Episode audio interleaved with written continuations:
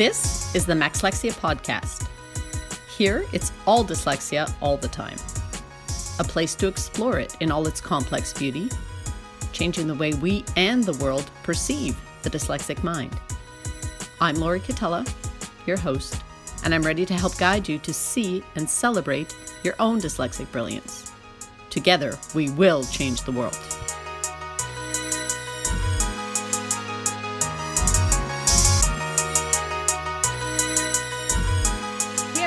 Welcome to the Maxlexia podcast.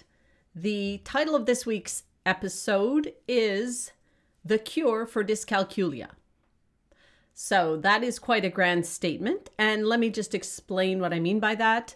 Certainly, the brain wiring of dyslexia and dyscalculia is not what's going to be cured or changed. But I will tell you the secret to years and years and years of success in my work with students with dyslexia and dyscalculia in math has been absolutely mind blowing. And really, this is my wheelhouse, this is my area of expertise. And so I'm going to share that with you. I have found a way to work with dyscalculia with an assistive technology tool that literally virtually eliminates all effects of dyscalculia. And really, it is rather quite simple, and yet the results are spectacular. So, first of all, uh, a little explanation in terms of dyslexia and dyscalculia and what that means to the brain that they bring to the math portion of their schooling. And a lot of times, these students will have a lot of trouble with number sense. And what does that mean? Well, that just means um, a bit of a an inability to comprehend the, the bigness or the weight of numbers and the different weights of numbers.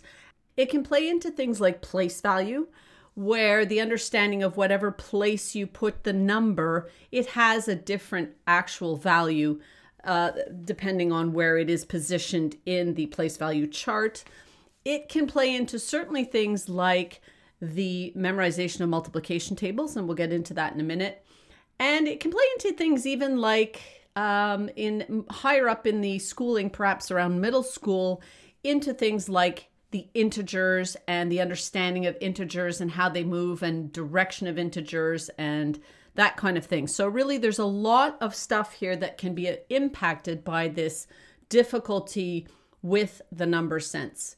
So, interestingly, what I have found over and over again working with my students is that we bring this magical assistive technology to work with them and I'll tell you over and over again, we have considered dyscalculia to be cured.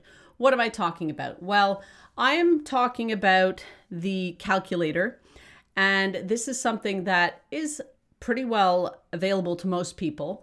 But um, in terms of dyscalculia, this is the one thing that's actually going to make a huge difference.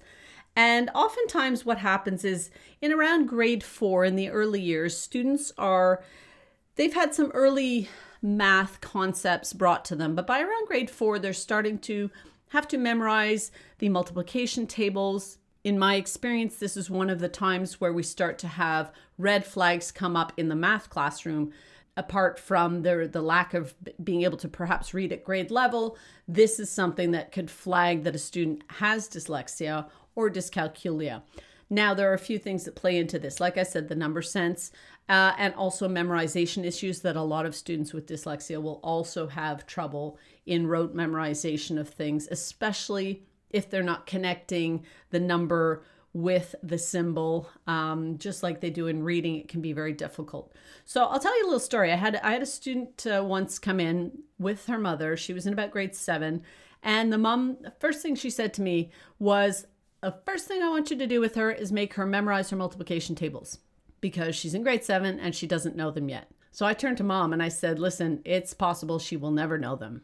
And I think mom's face just dropped because literally I had seen this many times before and recognized that there's not really much point to try to go back and continue to hold people back in their math just based on a lack of number sense and based on a lack of being able to memorize the multiplication tables. A couple of years later, I began working with her brother. He was very much more down the math path of um, engineering and industrial design and that kind of thing. So he really did want to pursue his education and his professional life that had a math component to it.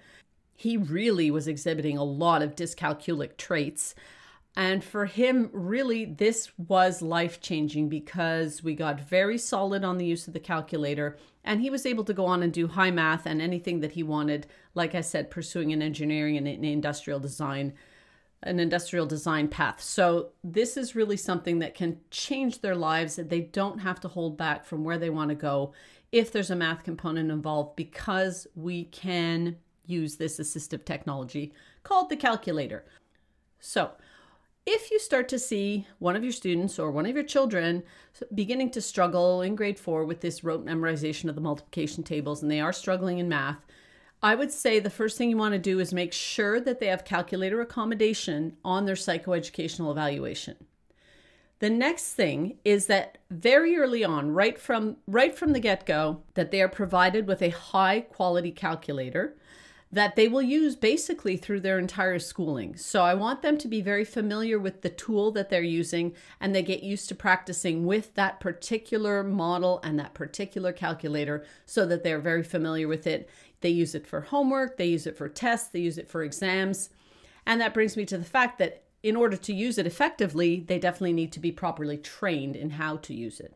So, this is important in terms of uh, you know, showing them the steps of how to enter things in the calculator, way to bracket things in terms of fractions, and those those types of things really need a solid training. But once that's the case, they'll go ahead and use it absolutely impeccably. Now they will look at you oftentimes and be punching in 20 divided by one, and look at you and say, I know what the answer is, but I need to do this anyway. And I always just say, fine, you go for it. If that's what you need to do, go for it. So, apart from that, early early um, access to this calculator.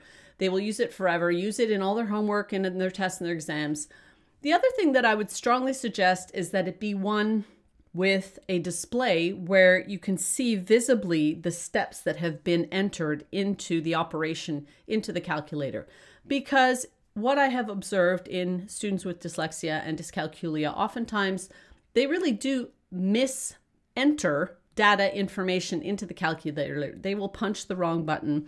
They will punch the wrong operation key. So, really, to have that visual in front of them on the screen that they're able to double check what it is that they punched in, what it is that they are trying to accomplish with the operation that they're looking to do, they can double check that with the visual as well. So, the visual display, absolutely crucial.